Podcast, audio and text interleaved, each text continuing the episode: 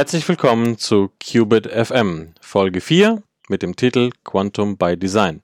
Zu Gast habe ich heute Robert Wille. Er ist Professor an der JKU Linz und Chief Scientific Officer am Software Competence Center Hagenberg. Hallo Robert. Hallo Daniel, grüß dich. Danke für die Einladung. Ja, gerne. Robert, ähm, erzähl mal, wer bist du und was machst du so? Ja, ich bin der Robert und äh, meine Berufsbezeichnung hattest du ja schon genannt. Ich bin Professor und äh, wissenschaftlicher Leiter, ähm, also Professor an der Universität, wissenschaftlicher Leiter an einem Kompetenzzentrum. Ähm, und eigentlich ist das, meine Passion ist eigentlich, ich bin Wissenschaftler. Ich bin Forscher und ich bin Lehrender und das macht mir auch am meisten Spaß. Äh, das ist auch der Grund, warum ich auch nach wie vor noch an der Uni bin. Ähm, neue Sachen erforschen, mit Studierenden zusammenarbeiten, das ist, macht einfach richtig, das ist, macht Laune. Und äh, am SCCH, diesem Software Kompetenzcenter Hagenberg, da äh, bin ich auch an einer sehr forschungsnahen, mit einer sehr forschungsnahen Aufgabe äh, beschäftigt, da allerdings mehr in Richtung Technologietransfer. Da schauen wir uns also genau an, wie wir denn die Ergebnisse aus der akademischen Welt auch in die Praxis, auch in die Industrie, in die Wirtschaft übertragen können. Und das ist eigentlich ganz nett, weil man damit immer noch auf der einen Seite in seinem Elfenbeinturm äh, forschen darf und trotzdem dann aber auch wieder in die, äh, die, den, den Bezugspunkt zur Praxis nicht verliert. Ja, äh, das ist ja hier ein Quantum Tech Podcast äh, und ähm, genau, erzähl mal, wie, wie oder wann bist du denn in den Quantum Topf gefallen sozusagen? Ja, gerne. Äh, das ist schon ein bisschen her. Ähm, tatsächlich äh, direkt mit Beginn meiner Promotion. Äh, ich darf da gar nicht laut drüber nachdenken, wie lange das schon her ist. Ich denke, da haben wir so das Gefühl, dass ich noch relativ jung bin, aber meine Promotion ist schon äh, ja so zehn, knapp zwölf, dreizehn Jahre ist das schon her. Ähm, und bin eigentlich ähm, in meinem Promotionsstudium hatte ich eigentlich ein anderes Thema, auch im Bereich der Entwurfsautomatisierung, im Bereich des Testens. Und da habe ich mir auch ein bisschen eingearbeitet und dann habe ich aber relativ schnell irgendwie so das Gefühl bekommen, hm, das Thema ist auch spannend, da gibt es auch spannende Fragestellungen, ähm, aber das ist schon relativ ausgeforscht. Und irgendwie, man hatte das Gefühl, da gibt es schon enorm viel und dann so wissenschaftliche Beiträge kann man da noch machen. Aber ich habe relativ früh festgestellt, da gibt es auch dieses andere Thema, ähm, eben Quantum Computing, damals auch noch so ein bisschen als so eine Vorstufe reversible äh, Schaltungen, was so eine Basis von, von Quantencomputing ist. Und da habe ich plötzlich festgestellt, hey, da ist noch eine riesen neue Welt, die total unerforscht ist, zumindest aus meiner Sicht damals und aus auch einer gewissen Informatiker-Sicht. Und habe plötzlich festgestellt, wie viel Beiträge und wie viel Sachen man da noch äh, entdecken und erforschen kann. Und dann hat sich das gar nicht so als bewusste Entscheidung, aber so ein bisschen äh, äh irgendwie ergeben, dass ich plötzlich mehr und mehr in diesem Bereich äh, gearbeitet und ge geforscht habe und ähm, dann weniger mein eigentliches äh, Dissertationsthema. Und ich hatte damals auch einen super Betreuer, der das dann auch zugelassen hat, dass ich quasi auch mein, äh, mein Promotionsthema wechseln konnte. Und äh, deswegen habe ich im, damals im Bereich der reversiblen Schaltungen promoviert, die so in gewissen Formen eine, eine, eine Grundlage für äh, äh, Quantenschaltungen ist. Und da bin ich damit in Berührung gekommen. Und das, da, da bin ich ein Stück weit auch noch stolz drauf, dass das so lief, weil ähm, man damit auch so ein bisschen schon die Grundlagen für heute schaffen kann. Quantum Computing war noch nicht so etabliert. Man war noch ein bisschen der Spinner, der sich mit dieser neuen Technologie beschäftigt. Und ich weiß noch, auf Tagungen habe ich dann über meine Quantenrechner erzählt und alle anderen äh, im, im, im Raum haben so gedacht, ja, das ist doch aber Zukunftsmusik und das ist doch jetzt gar nichts Relevantes.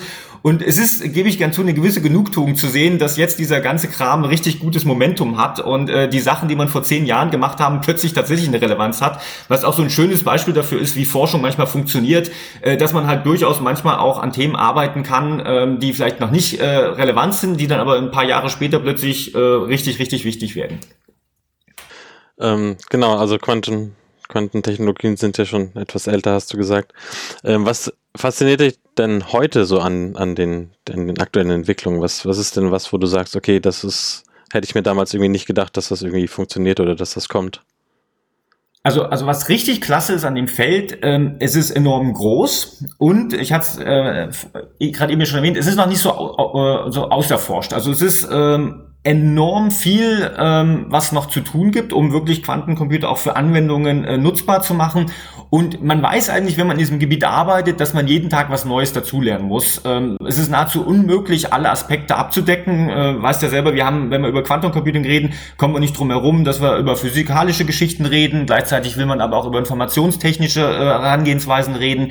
Ähm, man muss sich über Anwendungen darüber Gedanken machen. Theoretiker spielen eine Rolle. Ähm, also es ist unfassbar, wie breit diese Community ist und man braucht auch alle diese Expertise und gleichzeitig weiß man, als einzelner Mensch kann man die ganze Expertise gar nicht abdecken. Also ich weiß ganz genau, wenn ich über Quantum Computing rede, dass ich mehr über Sachen rede, die ich nicht verstehe, als über Sachen, die ich verstehe. Und das klingt auf der einen Seite vielleicht ein bisschen komisch, aber es macht auch, äh, macht auch spannend, weil man halt weiß, jeden Tag lernt man was Neues. Ähm, gleichzeitig ist es auch manchmal anstrengend. Also ähm, ich hatte schon ganz viele Treffen mit Physikern oder auch mit Leuten aus der Anwendung oder auch Theoretikern. Da haben wir erstmal, da haben wir nach Stunden Diskussion gemerkt, wir nutzen zwar dieselben Worte, meinen aber was ganz anderes. Also es braucht teilweise sehr lange, bis man sich ähm, äh, auf eine gemeinsame Sprache beschäftigt. Ähm, das ist manchmal auch anstrengend, aber es ist auch total beeindruckend und faszinierend. Und zu wissen, dass ich auch in den nächsten Jahren immer irgendwelche Sachen mache, die nicht äh, Business as usual sind und die immer etwas Neues bringen, das motiviert mich enorm. Ich glaube, ich würde mich in meinem Job sehr langweilen, wenn ich wüsste, das, was ich jetzt mache, mache ich jetzt noch die nächsten 20, 30 Jahre. Und das wird mich sehr langweilen und dieses Gebiet schafft es immer wieder, mich neu zu überraschen. Genau, jetzt sprechen wir über ein gewisses Gebiet hier, aber du bist ähm, soweit ich weiß, auch in anderen Gebieten unterwegs. Äh, woran arbeitest du denn sonst noch aktuell?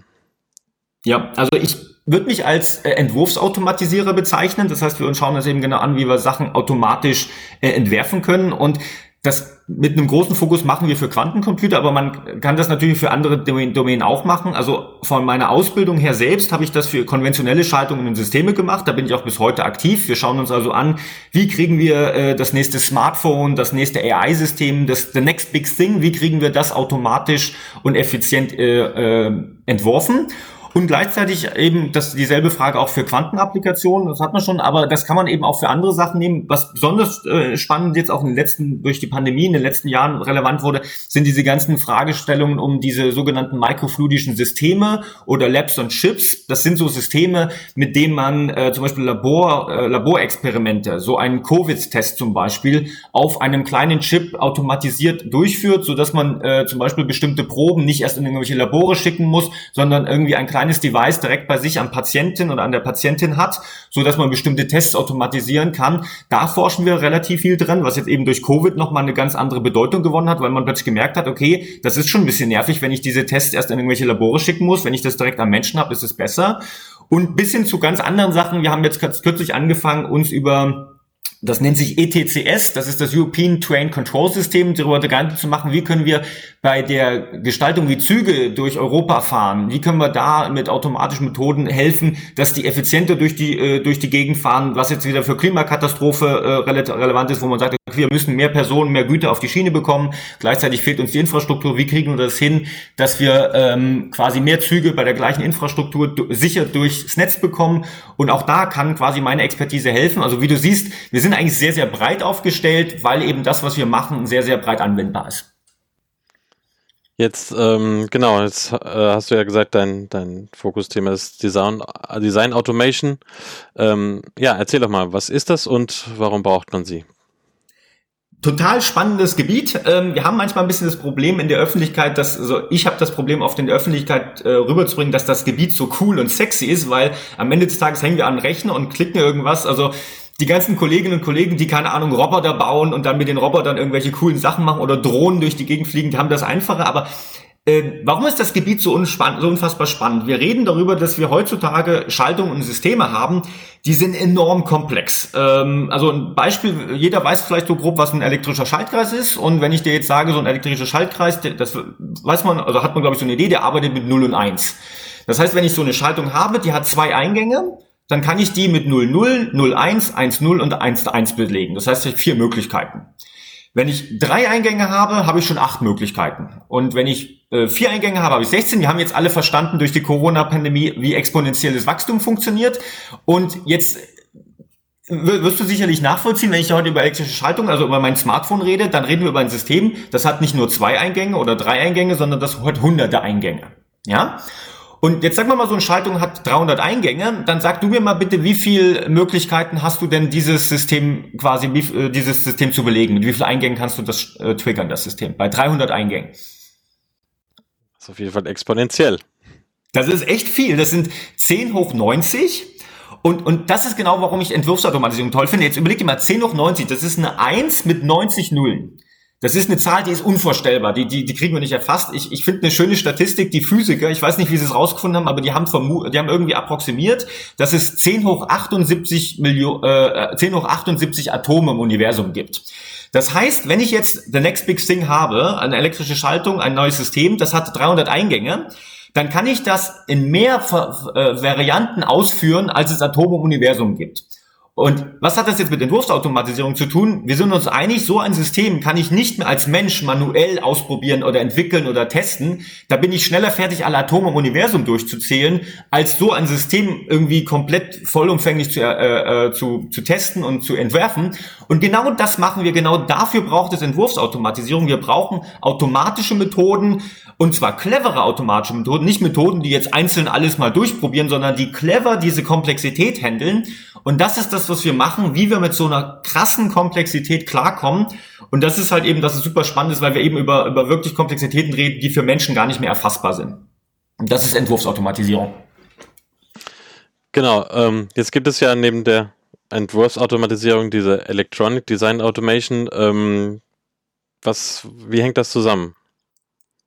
Gute Frage. Ich glaube, ich würde das alles in einen Topf werfen. Ähm, ich bin mir ziemlich sicher, da gibt es äh, Kolleginnen und Kollegen, die äh, da noch eine, detaillierende Definition haben. Aber äh, das Electronic Design Automation kommt, glaube ich, her. Wir haben elektronische Systeme und die wollen wir automatisieren. Es gibt auch dann Begriffe wie Computer Added Design. Dann gibt es wieder unterschiedliche Interpretationen. Es gibt Cut-Tools, wo der Mensch manuell bestimmte Entwürfe macht und dann nennt sich das schon Cut-Entwurf, weil man das am Rechner macht. ich verstehe unter Computer Added Design aber auch sowas wie Design Automation, dass ich eigentlich nur meine Anforderungen in irgendeine Blackbox schmeiße, auf einen Button drücke und dann eine automatische Lösung mir das generiert. Also das ist ein bisschen Interpretationssache. Für mich ist Design Automation, Electronic Design Automation, Computer Aided Design. Es ist für mich einfach die Frage, bestimmte komplexe Probleme automatisiert zu lösen. Ist das der Entwurf einer elektrischen Schaltung? Ist das Entwurf eines Quantenrechners? Ist das diese Sache mit diesen Eisenbahnen durch Europa effizient fahren? Das ist für mich eigentlich alles ein, das, das Gleiche und es gibt vielleicht unterschiedliche Begriffe, aber wir wollen halt komplexe Probleme automatisch, das heißt Push-Button lösen und das ist für mich Entwurfsautomatisierung. Genau. Jetzt, äh, wie unterscheidet sich jetzt äh, das Quantum Design Automation, nenne ich es mal, zu dem klassischen Design Automation?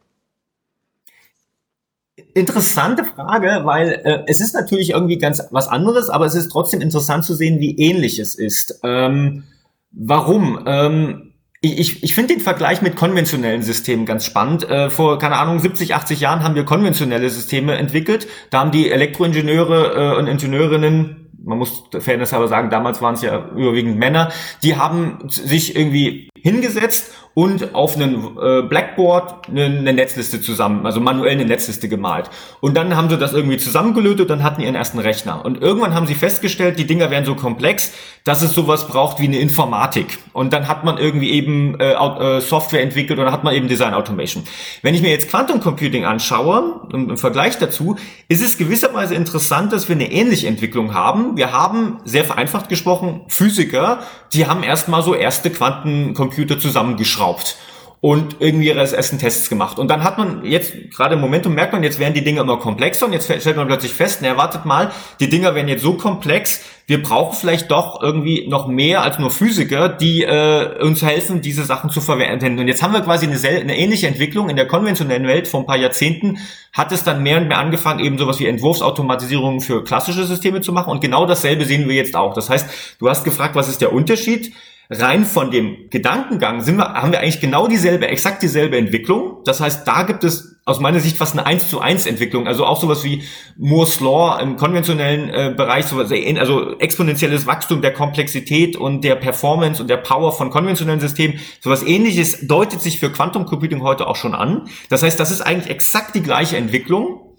Umgekehrt äh, sind natürlich große Unterschiede, weil wir jetzt plötzlich nicht mehr mit Strom an und Strom aus und 0 und 1 arbeiten, sondern wir arbeiten mit Superposition, Entanglement, wir arbeiten mit all diesen neuen physikalischen Constraints. Insofern unterscheidet sich der Entwurf dadurch, dass wir jetzt andere Fragestellungen oder andere Constraints und Randbedingungen haben. Deswegen könnten wir jetzt leider nicht, das wäre schön, einfach eins zu eins einfach alle klassischen Entwurfs Entwurfswerkzeuge übernehmen und einfach einen, einen, einen Coup draufmalen und dann ist es plötzlich ein Quantum-Entwurfswerkzeug, sondern wir müssen die zum Teil neu entwickeln. Wir haben ganz andere Paradigmen, wir haben andere Modelle, andere Randbedingungen. Das heißt, ein Stück weit fangen wir da von vorne an, aber, und das ist auch gerade meine eigene Passion und auch mein, mein, meine eigene Mission, wenn ich das so sagen darf, wir wollen natürlich versuchen, dass wir so viel wie möglich, was wir in den letzten Jahrzehnten aus der klassischen Welt gelernt haben, mit in der Quantumwelt nutzbar zu machen. Und ähm, das ist im Prinzip jetzt die Herausforderung. Auf, ein, auf der einen Seite haben wir das Rad komplett neu zu erfinden. Und wie kriegen wir das aber hin, so ohne dass wir nicht, ohne dass wir bei Null anfangen, sondern dass wir möglichst viel von dem, was wir in der klassischen Welt gelernt haben, auch mit in der Quantumwelt nutzbar machen? Genau, jetzt äh, hast du quasi schon die Frage vorweggenommen. Wie geht man da dran? Also du hast ja diese äh, physikalischen Constraints, äh, die du schon genannt hattest, aber äh, ja, was ist anders oder wie, wie, wie nähert man sich dem Thema? Ähm, gut, gute Frage. Ähm, es ist auf eine gewisse Art und Weise gar nicht so anders wie bei jedem anderen Problem, was Informatikerinnen und Informatiker lösen. Was machen wir? Wir, wir haben ein bestimmtes Problem. Wir wollen eine Anwendung auf einen Quantumrechner realisieren. Diese Anwendung arbeitet mit Qubits und äh, auf den Qubits wollen wir bestimmte Operationen ausführen und die haben jetzt zum Beispiel Randbedingungen, dass bestimmte Qubits nicht miteinander interagieren können. Das ist so ein klassisches, äh, eine klassische Frage. Das ist wofür, da, gibt es Begriffe wie wir brauchen einen Compiler oder IBM nennt, IBM nennt es Transpiler oder Mapper oder was auch immer. Es gibt die Aufgabe, bestimmte Operationen, die auf Qubits ausgeführt werden sollen, die sollen, äh, die haben bestimmte Randbedingungen. Und analog gibt es viele, viele andere Fragen. Das heißt, wir haben eigentlich so klassische Informatiksicht. Wir haben ein Problem, das soll gelöst werden. Idealerweise automatisch und möglichst effizient, dass wir nicht 300 Jahre darauf warten, bis das äh, gelöst ist. Was machen wir als Informatikerinnen und Informatiker? Wir schauen uns das Problem an, wir versuchen es zu verstehen, wir versuchen entsprechende Modelle äh, und Constraints daraus zu entwickeln. Das heißt, wir gucken uns das an, wie kann ich das äh, für einen Informatiker oder eine Informatikerin darstellen? Wie kann ich die Randbedingungen formalisieren? Dann habe ich so eine Formalisierung, das ist das, was wir als Informatik brauchen. Und worauf ich hinaus will, ist, ob das jetzt ein Quantumproblem ist oder ein Eisenbahnproblem oder ein klassisches Entwurfsproblem oder einfach nur ein äh, Logistikproblem. Es ist immer das Gleiche. Wir Informatiker gucken uns das an und versuchen es zu formalisieren. Wenn wir die Formalisierung haben, schauen wir dann, ähm, wie kann man das lösen. Äh, und da haben wir ja ein großes Repertoire an bestimmten Möglichkeiten. Und dann versuchen wir zu prüfen, welches ähm, unserer Informatikmethoden oder Entwurfsautomatikmethoden lässt sich darauf besonders gut anwenden. Ich weiß nicht, äh, die Informatiker, Informatikerinnen im Raum, die wissen, es gibt Graphenfärben, Partitionierung, Routing, Placement-Probleme. Das sind Probleme, die kommen in allen Domänen immer wieder vor. Ich sage meinen Studierenden regelmäßig, ähm, wir Informatiker, wir können im Prinzip alle Probleme dieser Welt außer Weltfrieden auf so 10, 20 ganz klassische Informatikprobleme runterdampfen und so ein Stück weit machen wir das jetzt bei Quantum-Entwurf äh, genauso, dass wir halt versuchen, irgendwie das Problem zu verstehen und dann runterzudampfen auf ähm, so ein, eben auf ein Graphenfärbenproblem zum Beispiel oder ein Partitionierungsproblem. Und dann wissen wir, wir haben einen ganzen äh, Stack voller Methoden, die solche Probleme lösen, versuchen die darauf anzuwenden und dann versuchen zu identifizieren, funktionieren die jetzt eins zu eins oder müssen wir die noch mal ein bisschen justieren, müssen wir die nur erweitern. Also das ist unsere Herangehensweise. Das klingt jetzt viel so wir würden einfach nur, und das fand ich auch lustig, in manchen Vorträgen, die ich halte, ähm, kamen dann auch die Fragen, wir lösen eigentlich gar keine Probleme. Wir überführen nur Probleme in andere Probleme, für die wir schon eine Lösung haben.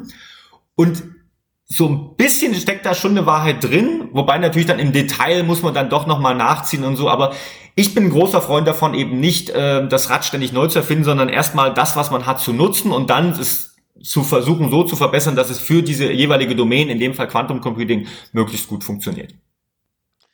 Jetzt haben wir ähm, äh, im Quantencomputing ähm, ja einen Blumenstrauß an, an verschiedenen technologischen Ansätzen, also Ionenfallen, ähm, Superconductors, kalte Atome, Photonen, Diamanten. Wie, welchen Einfluss hat das denn äh, jetzt auf, auf die Quantum Design Automation oder, oder also wie, was siehst du, äh, was jetzt irgendwie ja problematischer ist oder eventuell einfacher zu lösen? Genau. Also erstmal ist das schön für uns, weil damit ist eindeutig, uns geht die Arbeit nicht aus. Das heißt, das ist genau, was ich am Anfang meinte, äh, riesengroßes Feld und jede dieser Technologien hat wieder ihre ganz speziellen Eigenschaften und Charakteristika und ich kann auch nicht von mir behaupten, dass ich alle Technologien schon im Detail verstanden habe. Ähm, das ist, wie gesagt, jeden Tag lernt man was Neues dazu.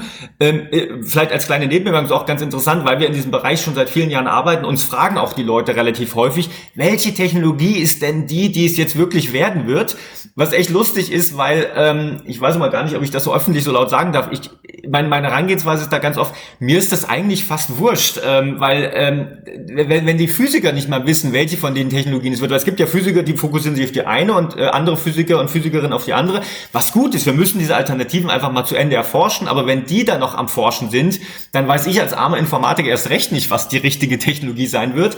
Für uns ist klasse, wir haben diese Technologien und wenn wir wissen, dass eine bestimmte Technologie eine gewisse Relevanz hat, dann ergeben sich daraus eben Entwurfsfragen. Also eine Quantum-Anwendung muss ich halt für den Superconductor-Quantenrechner anders umsetzen als für den Eintrap-Quantum-Rechner. Und was hat das für uns als Konsequenz? Welchen Einfluss hat das? Das war ja deine Frage. Es sind einfach, salopp gesprochen, andere Modelle, andere Randbedingungen, andere Methoden, die wir uns angucken. Das heißt, wir formulieren das anders und versuchen dann dafür eine dedizierte Lösung zu bringen. Sehr schönes Beispiel. Da sieht man auch, wie, wie, wie, warum ich auch, wie ich auch denke, dass ich halt versuche, ähm, durchaus auch breit und interdisziplinär zu denken. Die diese Eintraps zum Beispiel, das ist eine Technologie, die hat äh, in einer gewissen, in der Modellierung, wie wir sie verwenden, eine gewisse Ähnlichkeit mit einer bestimmten äh, Microfluidic-Plattform, also mit so einem Labs on Chip, über das wir vorher gesprochen haben. Das heißt, ich kann quasi bestimmte äh, Entwurfsaufgaben für so ein Eintrap, da kann ich einfach gesprochen teilweise Lösungen, die wir für eine ganz andere Domäne, nämlich für diese Labs und Chips entwickelt haben. Da geht es darum, in Labs, bei Labs und Chip geht es darum, wie Flüssigkeiten, Tropfen durch bestimmte Grids durchlaufen. Und so ein Eindrop ist auch nichts anderes. Da geht es darum, wie Qubits durch so ein bestimmtes Grid durchlaufen. Da reden wir über sehr ähnliche Routing- und Placement-Probleme. Und, und das fasziniert mich an. Das finde ich halt toll, dass wir eben, ich wiederhole mich, aber dass wir eben nicht das Rad ständig neu entwickeln, sondern dass wir sehen, wir haben diese Breite an Technologien. Wir versuchen sie zu verstehen und dann versuchen wir herauszufinden, wie können wir möglichst gut das Wissen und die Methoden, die wir schon haben, nutzen für ähm, dieses Problem, für diese Technologie. Und der Einfluss halt eben, jedes neue Technologie bringt andere Modelle, andere Randbedingungen. Und wir starten im Prinzip in gewisser Weise jedes Mal neu und versuchen aber nicht das Rad neu zu erfinden, sondern das, was wir schon haben, wieder zu verwenden. Jetzt gibt es ja, ähm, um, um Sachen zu testen, ähm, auch äh, im Prinzip die, die Hilfe von, von Simulationen oder von Simulatoren. Äh, wie hilft das ähm, dir jetzt zum Beispiel bei deiner Arbeit oder generell bei der Arbeit in der Design Automation ähm, bei ja, Quanten Circuits? Ich, ich glaube, Quantum Circuit Simulatoren ähm, sind ein enorm wichtiges Tool, ähm, um erstmal gerade auch für um Anwendungen auszutesten, um erstmal überhaupt was ausprobieren. Man kann natürlich jederzeit einfach mal so ein also mittlerweile weißt du auch, äh, kann man sich relativ einfach Zugriff auf echte Quantenrechner verschaffen, aber die Zugänge sind natürlich trotzdem weiter limitiert. Also wenn man jetzt nicht, äh, also es gibt auch gratis, also jeder, jede Studentin, jeder Student kann sich heute äh, mal so ein bisschen Zeit auf so einen IBM-Rechner holen, aber ist halt limitiert. Man kriegt da halt nur relativ kleine äh, Sachen äh, draufgelaufen und muss halt im Zweifel in so eine, in so eine Warteschlange gehen. Und ähm, um, um das zu vermeiden, kann man eben so Simulatoren nutzen, die quasi auf einem klassischen Rechner die ähm, Quantum die Ausführung des Quantum-Algorithmuses oder der, der Anwendung äh, durchsimuliert. Das macht schon mehr Sinn. Äh, das heißt, dass man, also der große Vorteil ist, dass man einfach äh, Quantenalgorithmen ausprobieren kann, ohne einen echten Quantenrechner zu haben. Darüber hinaus ist es aber auch noch wichtig, ähm, dass selbst wenn ich vollen Zugang auf, wenn wir irgendwann in ein paar Jahren alle Zugang äh, ohne Probleme auf Quantenrechner haben, braucht man trotzdem aus meiner Sicht noch Simulationen, weil die Simulationen einem einfach mehr Informationen bieten. Schönes Beispiel, ich lasse jetzt einen Algorithmus auf einem Quantenrechner ausführen und messe das Ergebnis. Dann kriege ich ja nur diese eine Messung. Du weißt, der Superposition, der, der Quantumzustand befindet sich, äh, in, also der ist in einem gewissen Zustand und den direkt abrufen kann ich nicht. Ich kann den Zustand messen und dann kriege ich mit bestimmten Wahrscheinlichkeiten dann ein entsprechendes Ergebnis, ein Sample.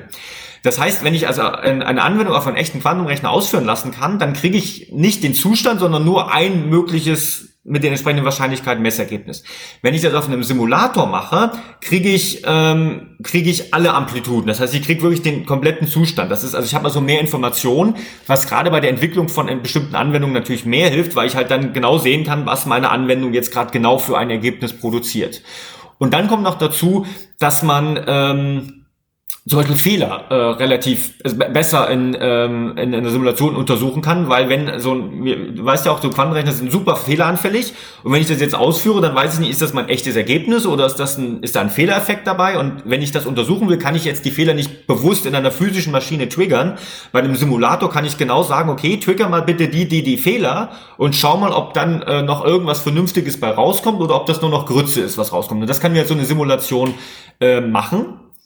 Ein Problem, das sollte aber auch gesagt sein, natürlich, die Simulationen sind natürlich viel, viel äh, limitierter und viel eingeschränkter. Also ähm, ich kann natürlich nicht alles simulieren auf einem, mit einem Simulator, was ich in einem Quantenrechner ausführen kann. Wäre das möglich, bräuchten wir ja keinen Quantenrechner mehr. Das wäre total lustig, weil es ist auch manchmal, wir, wir arbeiten daran, möglichst schnelle Simulationen zu machen, wissen aber, wir werden es nie schaffen, die so effizient zu bekommen, weil würden wir es schaffen, einen super schnellen Simulator zu bauen, bräuchten wir den Quantenrechner nicht mehr. Das, äh, das wäre ein absurdes Ergebnis. Ähm, also insofern, long story short, diese Simulationen sind schon wichtig, weil man eben mehr Informationen bekommt, weil man Fehler besser äh, betrachten kann und damit kann man halt Anwendungen besser entwickeln.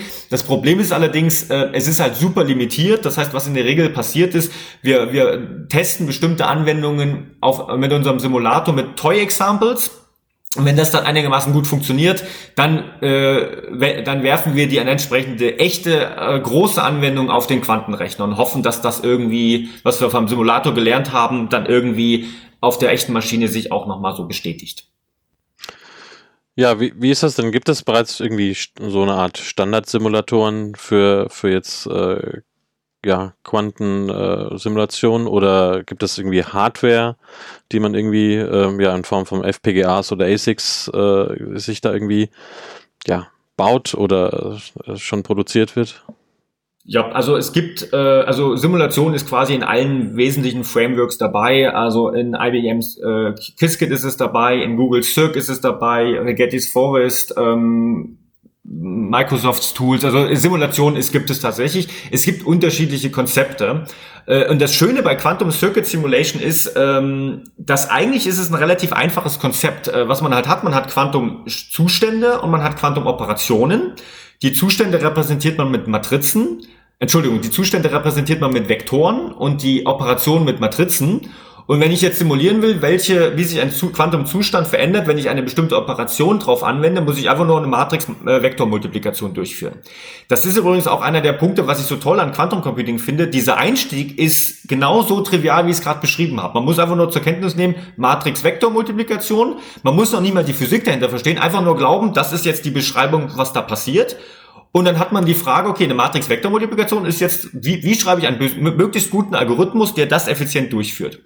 Und das Problem, was die Matrix-Vektormultiplikation hier allerdings hat, ist, dass die Matrizen und die Vektoren exponentiell wachsen mit der Anzahl der Qubits. Da sind wir wieder bei unseren äh, wenn ich zwei Qubits habe, habe ich vier, einen Vektor der Größe 4, bei drei Qubits habe ich einen Vektor der Größe 8, da sind wir bei der Exponentialität, von der ich vorher spannte.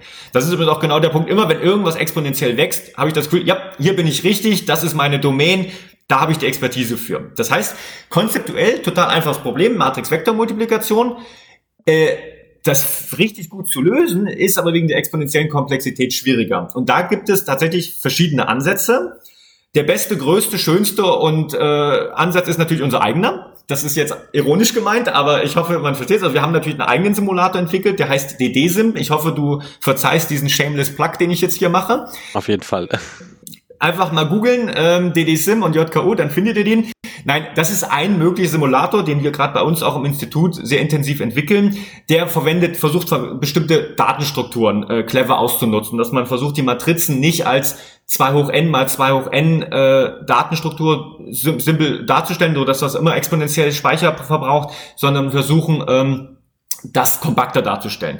Dann gibt es andere Simulationen, die versuchen gar nicht erst alles äh, exponentiell mit Speicher darzustellen, sondern versuchen die einzelnen, die einzelnen Amplituden äh, zu äh, simulieren. Dann hat man quasi keinen exponentiellen Speicherbedarf, sondern man müsste im Worst Case alle Amplituden nacheinander simulieren. Das ist dann, das führt dazu einer exponentiellen Runtime. Und so gibt es unterschiedliche Ansätze und am Ende des Tages ist es so ein Trade-off, will man mehr in Speicher die Komplexität verlagern, mehr in die Laufzeit und da gibt es unterschiedlichste Ansätze.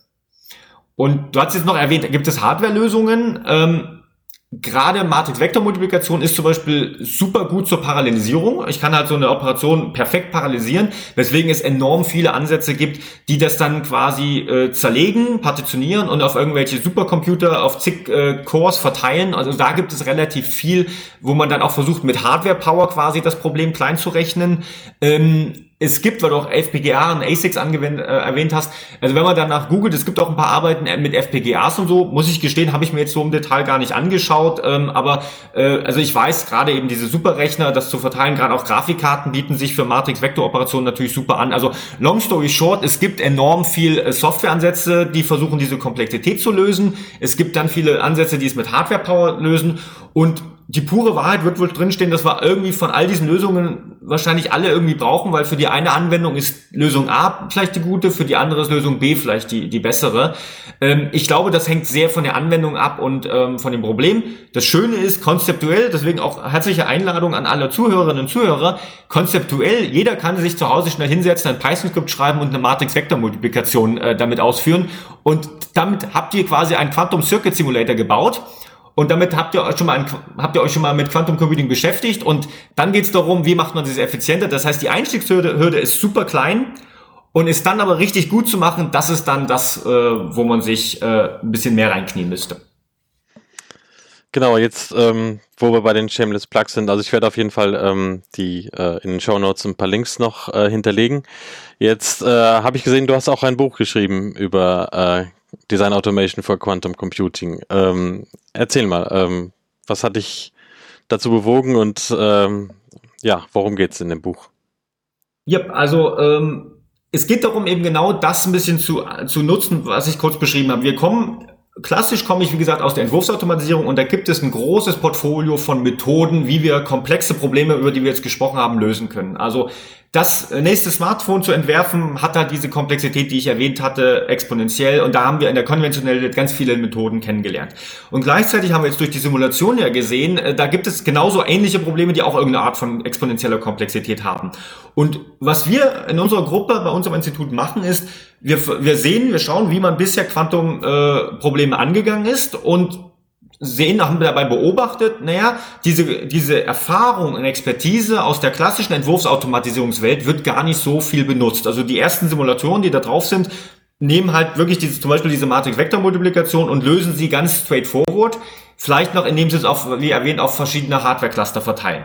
Und was wir gemacht haben, wir haben einfach nur die Expertise aus den äh, anderen, äh, aus der anderen Domänen genommen und versucht für Quantum-Probleme anzuwenden. Und da geht auch das Buch darüber, das heißt äh, Introducing Design Automation for Quantum Computing, wo wir genau exemplarisch an verschiedenen Entwurfsaufgaben illustrieren, wie man ein Problem aus der Quantumwelt lösen kann, durch Wiederverwendung oder durch Expertise aus dem Entwurf der klassischen Welt. Und das ist so ein gewisses Alleinstellungsmerkmal. Äh, da sind wir nicht die einzigen mittlerweile, aber wir sind so einer der ersten, die das versucht haben, wirklich intensiv anzufangen. Und äh, das Buch ist quasi so der Startschuss dafür von unseren ersten Entwicklungen. Und mittlerweile ähm, haben wir da auch ein relativ großes EU-Projekt, so einen sogenannten ERC Consolidator Grant für bekommen, um das wirklich auszubauen. Und das ist unsere Mission so ein bisschen, ähm, zusätzlich zu den Tools und Werkzeugen, die es jetzt eh schon gibt, äh, quasi diesen Aspekt reinzubringen, um eben diese exponentielle Komplexität in vielen Fällen äh, besser lösen zu können. Jetzt hattest du ja schon erwähnt, du bist natürlich nicht allein und äh, hast äh, entsprechend ein Team im, im Hintergrund, was, was dich da unterstützt. Wie weit seid ihr mit der Forschung? Also, oder, oder beziehungsweise, ja, wird, wird, wird dieses, dieses Paradigma bereits irgendwie angesetzt, äh, also eingesetzt? Ähm, genau. Wir forschen daran und das ist ja das Schöne und ähm, gleichzeitig gibt es, also so richtig dominieren tun natürlich im, im Bereich ähm, Quantencomputer jetzt gerade die Big Player, äh, die, die IBMs, die Googles, die Microsofts, aber auch die Startups, die Rechner bauen. Und die haben, wie gesagt, alle auch ihre eigenen Frameworks. Also Qiskit, Circu, äh, was es alles so gibt. Und ähm, wir versuchen komplementär dazu arbeiten. Also wir werden nicht jetzt äh, in Konkurrenz treten zu IBM, die mit Dutzenden oder gar Hunderten Leuten diese Frameworks und diese Tools bauen. Das, das ist unrealistisch, aber mit unserem, mit unserer Komplementarität und mit unserem, ich sag mal, Unique Selling Point, dass wir halt eben versuchen, bestimmte Datenstrukturen, bestimmte Methoden zu nutzen, bauen wir halt komplementäre Software. Und äh, wird die angenommen? Äh, ja, wir sind in sehr guten Kontakt, also wir sind da vielleicht auch ein bisschen beiß. Also wir machen sehr, sehr viel mit IBM. Äh, die haben jetzt zum Beispiel auch unseren Quantum Circuit Simulator auch bei sich in ihr Qiskit-Tool übernommen. Das ist überhaupt eh, also Qiskit ist eh eine tolle Spielwiese, weil es halt Open Source ist und man kann auch relativ einfach auch eigene Beiträge reinnehmen. Und gerade unser Decision Diagram-Based Simulator wurde da auch integriert. Mit Google hatten wir da auch mal ein kleines Projekt gemeinsam. Also das wird wahrgenommen eben als komplementäre Sache. Ich würde jetzt nicht sagen, dass wir jetzt die besten Tools der Welt haben, sondern ich würde es vielleicht so formulieren, wir ergänzen die Werkzeuge, die es jetzt gibt, durch komplementäre Methoden. Und ich glaube, das ist das, was die Community braucht. Es wird nicht das eine, äh, äh, die eierlegende Wollmilchsau geben, die alle Probleme perfekt löst, sondern wir brauchen unterschiedliche Herangehensweisen, Sichtweisen. Und wir bieten da eben mit unserem Design Automation Background und unserer Expertise einen ganz bestimmten Aspekt. Und gerade, also es gibt auch so ein paar schöne Use Cases, wir haben Beispiele, Beispiel unseren Simulator, wo wir was simulieren können in ein paar Minuten, wo ein anderer kommerzieller Simulator 30 Tage für braucht. Ähm, das sind so tolle Erfolgserlebnisse. Umgekehrt, um das auch ganz klar zu sagen, gibt es dann auch wieder Beispiele, wo der andere Simulator super effizient ist und wir komplett äh, äh, untergehen. Das ist halt, was ich meine. Es ist, äh, es ist gut, komplementäre Lösungen zu haben und wir bieten da, glaube ich, eine Reihe von Simulations- und Kompilations- und neuerdings auch Verifikationsmethoden und die wollen wir weiterentwickeln um eben zu verstehen, für welche Fragestellungen man welches Tool oder welche Methode am besten nutzen kann. Wie ist das? Ähm, wahrscheinlich seid ihr nicht, nicht äh, die Einzigen. Ähm, gibt es denn irgendwie schon eine ja, Quantum Design Automation Community weltweit oder gibt es irgendwo Schwerpunkte regional gesehen? Es es gibt äh, definitiv eine Entwurfsautomatisierungs-Community, also die ist überwiegend aus der klassischen Welt motiviert, also eben die The Next Big Thing des Smartphones, wie hat man das alles entwickelt, da gibt es halt Communities, äh, da, das ist auch die Community, in der ich mich äh, zu Hause fühle, also wir haben unsere typischen Tagungen und natürlich, äh, gerade in den letzten Jahren, also als ich, ich habe ja erwähnt am Anfang, als ich Doktorand war, war ich in diesen Tagungen und habe meine ersten Arbeiten zu äh, reversiblen Schaltungen und Quantumlogik da präsentiert und da wurde ich noch ein bisschen ange schief angeschaut, so, ach, das ist doch die Zukunftsmusik. Mittlerweile ist das ein äh, definitiv etabliertes Thema in diesen Tagungen. Das heißt, es gibt Sessions über Quantum Computing und da redet man eben auch über Entwurfsautomatisierung davon. Ein bisschen interessant, meine Beobachtung dabei ist, dass das ist etwas, was wir in der Entwurfsautomatisierung machen. Und dann gibt es, keine Ahnung, die Computerarchitektinnen und Architekten. Und die haben genau das Gleiche. Die haben auch ihre eigene Community und fangen da jetzt auch an, sich Quantum Computing Architekturen anzugucken. Und dann gibt es die Software-Ingenieurinnen und Ingenieure, die machen das auch. Das heißt, alle diese etablierten Communities fangen jetzt an, sich auch mit Quantum Computing zu beschäftigen, was an sich eine tolle Sache ist. Und gleichzeitig, das ist auch meine Beobachtung, merkt man, es gibt noch nicht so ganz viel Interaktion zwischen den Communities. Und das führt dazu, dass die Communities teilweise dieselben Probleme äh, bearbeiten, teilweise aneinander vorbeiarbeiten. Und äh, das ist auch etwas, was wir auch jetzt gerade in unserem ESC-Projekt sehr versuchen, dass wir mehr Brücken zu den Communities schlagen. Weil auch eine Beobachtung, ich habe ja gesagt, nicht das Rad neu erfinden. Und eine Beobachtung von mir ist auch ganz oft, ich habe manchmal in der Community A ein Problem und die Community B hat schon seit Jahren eine Lösung. Die haben nur nie miteinander geredet und deswegen konnten sie die Lösung für das Problem nicht anwenden. Und wenn die miteinander reden, kriegt man da ganz viel Low-Hanging Fruits, wie man plötzlich komplexe Probleme lösen kann. Das heißt, äh, ja, Quantum Computing ist, glaube ich, mittlerweile in allen Domänen angekommen und ist ein, ein, ein, ein, ein hat Momentum, ist ein Hot Topic und es beschäftigt sich die Entwurfsautomatisierungs-Community und alle anderen Communities enorm damit. Ich glaube, was noch gut wäre, ist, wenn wir noch ein bisschen mehr Interaktion schaffen. Da sind wir wieder bei dieser Frage Interdisziplinarität. Kriegen wir das hin, dass wir überhaupt dieselbe Sprache sprechen und so? Das sind alles nochmal durchaus kritische, noch nicht mal technische Probleme, sondern mehr so, ich würde sagen, soziale Probleme. Kriegen wir aber hin. Aber das ist auch das, was es so unfassbar spannend macht. Äh, du hast am Anfang gefragt, warum ich das Thema so toll finde. Unter anderem auch genau deswegen. Jetzt hast du ja äh, schon die Communities erwähnt. Ähm im Bereich äh, Design Automation. Wie sieht es denn in der Quantum Community aus in, in Europa? Was ist denn so deine Beobachtung aktuell?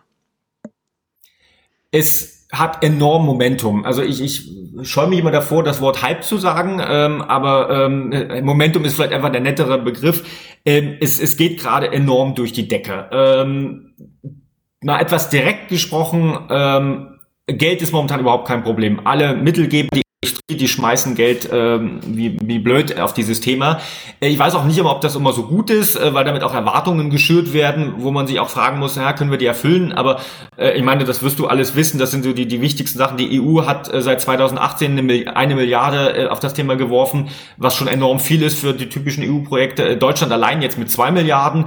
In Österreich gibt es jetzt eine, eine Quantum Austria-Initiative mit 107 Millionen. Das klingt jetzt vergleichsweise wenig, aber wir rechnen immer so, Äh, Österreich ist ein Zehntel von Deutschland, also da sind wir auch schon in den Größenordnungen verdammt nah dran. Ähm, es ist also momentan wirklich, und da, da reden wir nur von den staatlichen Fördermittelgebern, äh, die Industrie investiert auch äh, wirklich enorm darin. Und äh, überwiegend natürlich große Konzerne, also BMW, Volkswagen, alle sind äh, quasi momentan extrem in dieses Gebiet involviert. Was wir aber auch merken, gerade beim SCCH, also bei unserem Softwarekompetenzzentrum Hagenberg, wo wir auch sehr viel mit kleinen mittelständischen Unternehmen arbeiten, auch da spürt man, die, die merken, da gibt es ein Momentum und die wollen den Zug nicht verpassen. Und jetzt sage ich nicht, dass die da jetzt schon im großen Stile investieren, aber die fragen auch schon nach, ey, verpassen wir da was? Wie können wir uns vorbereiten? Also es hat momentan ein enormes Momentum. Das ist natürlich super, das bringt diese ganze Community enorm voran. Hat, wie gesagt, auch das Risiko, dass man da vielleicht auch ein paar falsche Erwartungen füllt, wenn jetzt äh, die Industrie und wenn jetzt die, äh, die, die, der, der Staat Milliardenbeträge in dieses Thema pumpt und dann kommt nichts bei raus, ist gefährlich. Ähm, müssen wir aufpassen, dass wir da nicht äh, äh, da an Probleme kommen. Aber die der Technologie bringt es natürlich enorm viel. Ein weiteres wichtiges Problem ist halt, wie gesagt, Geld ist momentan so gar nicht das Problem. Äh, umgekehrt äh, ist das Problem, haben wir denn die richtigen Köpfe? Also wir brauchen, es gibt ganz viel Diskussionen darüber, über die Quantum Workforce, äh, weil, wie gesagt, einen Quantenrechner zu benutzen ist was anderes, als in Python oder in Java oder in was für einer Sprache gerade hip ist, irgendwas zu implementieren. Wir brauchen komplett anderes Denken und auch da müssen wir uns enorm darüber Gedanken machen, gerade auch ähm, ich an der Universität, der ja auch Vorlesungen zu dem Thema hält. Wir versuchen jetzt schon, die Studierenden darauf vorzubereiten, dass man da ein ganz anderes Paradigma, eine ganz andere Denke braucht. Also long story short, es passiert enorm viel in diesem Gebiet. Insbesondere wird viel investiert, was gut ist, was aber auch seine Risiken birgt, wo wir aufpassen müssen, dass wir keine falschen Versprechungen äh, machen. Und gleichzeitig ist aber das große Problem, dass wir auch die richtigen Leute, die Köpfe dafür bekommen. Und das ist mittlerweile eigentlich fast schon schwieriger, als äh, Funding oder äh, Unterstützung für bestimmte Sachen zu bekommen. Jetzt hattest du ja vorhin ähm, das Interesse von kleinen und mittelständischen Unternehmen erwähnt. Äh, welche Industrien sind denn das, die äh, Interesse an, an eurer Forschung zeigen? Äh, durch die Bank weg. Also natürlich erstmal ganz groß äh, die die Big Player. Also äh, ich will jetzt jetzt, also ich habe hier schon IBM, Google, Microsoft, mit denen sind wir viel in Kontakt. Wir machen viel mit, mit IBM, mit Google hat man ein kleines Projekt. Ähm, also die ganzen Technologie, die, die die Technologien zur Verfügung stehen, sind natürlich ein großes Thema ähm, aus der äh, aus der Technologiesicht, wenn es darum geht, wer kann uns da einen äh, Quantenrechner hinstellen. Da gibt es aber auch ähm, echt auch tolle Startups, auch in Deutschland, auch in Europa, ähm, die das machen. Du hast ja jetzt auch äh, in deiner Podcast-Serie da mit einem gesprochen, der da entsprechendes Unternehmen gegründet hat und so weiter. Also richtig, da, da passiert enorm viel auf der Technologieseite. Auf der Anwendungsseite würde ich sagen, durch die Bank weg. Äh, also äh, große Namen wie Infineon, BMW, Volkswagen, ähm, die sich das für ihre Logistikprobleme, die sich das für, also für alle möglichen Probleme, Finanzdienstleister, die das machen. Also ich muss gestehen, so richtig, also äh, wir bauen, wie gesagt, Tools. In den Anwendungen haben wir so einen groben Überblick, aber sind gar nicht so tief drin. Aber als der Anwendung gibt es momentan von chemischen Prozessen über Finanzdienstleistungen, über Logistikprobleme, alle Formen und Farben von Optimierungsproblemen, ähm, chemische Fragestellungen. Also da, da, da ist eigentlich das ganze äh, Feld da. Die Frage ist, ob das, ob das jetzt alle Versprechungen erfüllt, ob da wirklich der Quantencomputer die Wunderlösung für alles ist, das weiß man zum Teil gar nicht. Äh, vieles ist da bestimmt auch, wo man jetzt auch ein bisschen blauäugig einfach mal Sachen ausprobiert, aber ein Stück weit gehört das zur Forschung dazu, äh, Sachen auszuprobieren, äh, vielleicht auf die Nase fallen, Mund abwischen und nochmal aus, dann nochmal weiterzuschauen. Aber es, ich, ich würde jetzt nach meiner Erfahrung, ich bin da vielleicht auch nicht der beste Experte für, aber ich würde sagen, es deckt eigentlich fast die gesamte, äh, das gesamte Anwendungsspektrum der heutigen modernen Welt ab. Jetzt ähm, kommen wir mal vielleicht so langsam zum, zum Ende äh, unserer Folge. Ähm, genau, also ja, vielleicht erstmal eine Frage so mehr so in die Glaskugel geschaut äh, an dich. Äh, wie siehst du ähm, jetzt die Community so in, in fünf bis zehn Jahren? Also wird es da schon irgendwie Quantencomputer an, an jede Ecke geben. Also in der Hosentasche wahrscheinlich noch nicht, aber ähm, ja, was ist denn da deine Einschätzung? Also Prognosen sind immer schwierig, gerade wenn sie die Zukunft betreffen. Ähm, super schwierig. Ähm, ich glaube, also Hosentasche werden wir das nicht haben. Ich, würd, ich bin mir relativ sicher, wir werden auch keinen Quantenrechner unter unseren Schreibtischen haben. Ich glaube, ähm, das gilt jetzt nicht nur für Quantum Computing, sondern allgemein, ähm, dass sich die ganze Art, wie wir Hardware, wie wir Computational Hardware benutzen, dass sich die viel mehr diversieren, diversieren wird. Ähm, wir haben in den letzten Jahrzehnten meistens unsere klassischen CPUs und dann, wenn es nochmal hochkommt, noch eine Grafikkarte gehabt und dann natürlich dann die ganzen Spezialprozessoren, Microcontrollers, DSPs, ASICs und so weiter. Aber für uns als Anwenderinnen und Anwender, wir haben eigentlich jetzt immer uns eigenen Rechner gekauft. Und jetzt merkt man, okay, ähm, jetzt haben wir zum Beispiel schon äh, dedizierte AI-Prozessoren. Und der Quantenrechner ist ja auch nichts anderes als ein Prozessor. Man sagt ja oft auch zum Quantenrechner einfach nur eine QPU im Sinne von, es gibt CPUs, es gibt GPUs und jetzt gibt es ja die QPU und dann gibt es noch den AI-Prozessor und Mal gucken, äh, ob ich mich dafür in Boden schäme, wenn ich das Ding hier in zehn Jahren nochmal anhöre. Aber ähm, ich vermute mal, wir werden irgendwann nicht mehr anfangen, jedes uns alle paar Jahre irgendwie eine neue GPU und dann den neuen, äh, den neuen AI-Prozessor zu kaufen, sondern ich glaube, wir werden mehr und mehr dahin kommen, dass wir zu Hause nur noch irgendwelche Interfaces stehen haben. Und dann gibt es halt irgendwelche Rechenzentren, wo dann halt die ganzen GPU-Cluster drin stehen, die CPUs, die AIs, die, äh, GP die QPUs und wir werden dann quasi über unsere Interfaces einfach nur noch die Probleme irgendwo hinschicken und irgendwo in der Cloud wird's dann, wird dann das Problem so zerlegt, dass man weiß, diesen Teil mache ich mit dem AI-Prozessor, diesen Teil mache ich mit dem Quantum-Prozessor. Deswegen definitiv, ich glaube nicht Hosentasche, äh, ich glaube eher in diese Richtung. Ähm, aber wie gesagt, gut, gut möglich, dass ich mich hier komplett zum Obst mache und in zehn Jahren äh, mir gedacht habe, was hat der Mensch da für einen Quatsch erzählt. Also das ist immer meine, momentan meine Vermutung. Ja, genau. Also das mit der Zukunft ist ja immer so eine Sache. Ähm, wir gehen immer davon aus, dass diese Podcasts dann auch noch in 100 Jahren gehört werden. Da werden wir sehen, wie das dann da aussieht. Ich, das wird ein wertvolles historisches Dokument werden. Definitiv. Und wir sind dabei. Genau, ähm, vielleicht nochmal abschließend, ähm, ja, welchen Tipp würdest du denn äh, jungen, schrägstrich alten, erfahrenen Informatikerinnen und Informatikern geben, wenn sie sich mit Quantum Computing auseinandersetzen wollen? Also als erstes auf jeden Fall äh, setzt euch damit auseinander. Ähm, Gerade meinen Studierenden sage ich das regelmäßig. Ähm, dieser, diese Technologien werden in der Lebenszeit von meinen Studierenden oder in der in der Berufslaufbahn meiner Studierenden werden die eine besondere, werden die eine wichtige Rolle spielen. Das heißt, jeder, der heute Informatik äh, lernt oder sie Informatik studiert oder was auch immer er oder sie macht, äh, wird mit dieser Technologie in Berührung kommen. Das heißt, es macht schon Sinn, sich das anzuschauen. Und dann ganz wichtig, keine Angst haben. Ich habe es ja vorhin schon erwähnt die Basics, man kann da relativ einfach, einfach reingehen. Also wenn, man muss kein Physiker, keine Physikerin sein. Äh, es ist am Ende des Tages erstmal eine Quantumoperation mit Zuständen und das ist eben Matrix-Vektor-Multiplikation. Das ist kein Hexenwerk. Sich darauf einlassen, keine Angst davor haben und dann sich über kleine Anwendungen, also schreibt, wie gesagt, was ich vorhin meinte, schreibt ein kleines Python-Skript, was irgendwie Matrix-Vektor-Multiplizierung macht und ihr habt einen Quantum-Simulator geschrieben. Glückwunsch, das ist eine Basis und dann fangt an, von dort aus weiterzuarbeiten und glaubt nicht, dass er oder versucht gar nicht erst alles zu verstehen. Ich glaube, äh, Feynman hat das mal gesagt. Äh, wer glaubt, Quantum Computing verstanden zu haben, hat es nicht verstanden. Und äh, das ist wirklich so. Und äh, nach, nach 10, 15 Jahren, in dem ich mich mit dieser Sache schon beschäftigt, beschäftige, weiß ich ganz genau, dass ich immer noch nur einen Bruchteil von dem ganzen Kram verstanden habe, was da eigentlich passiert. Und ähm, deswegen keine Angst davor zu haben, äh, man wird das Thema nie komplett verstanden haben und es ist trotzdem spannend eben, äh, sich da reinzutauchen und jeden Tag ein bisschen was äh, mitzunehmen. Also gibt's ein, äh, wenn ihr euch damit beschäftigen wollt, keine Angst haben und ähm, die Empfehlung macht es. Gerade diejenigen, die viel programmieren oder die quasi eine, eine gewisse Informatikaffinität haben, diese Technologie wird sich in eurer Lebenszeit ähm, durchsetzen. Na, das klingt doch gut. Ja, dann äh, würde ich sagen, äh, machen wir heute einen, einen Deckel drauf auf den Topf. Und äh, ja, ich äh, danke dir vielmals, Robert, für deine Zeit, für deine Ausführungen, für die spannenden äh, Geschichten und äh, Anekdoten. Und ähm, ja, das war's für heute. Vielen Dank fürs Zuhören äh, bei Qubit FM und bis zum nächsten Mal. Macht's gut. Tschüss. Vielen Dank.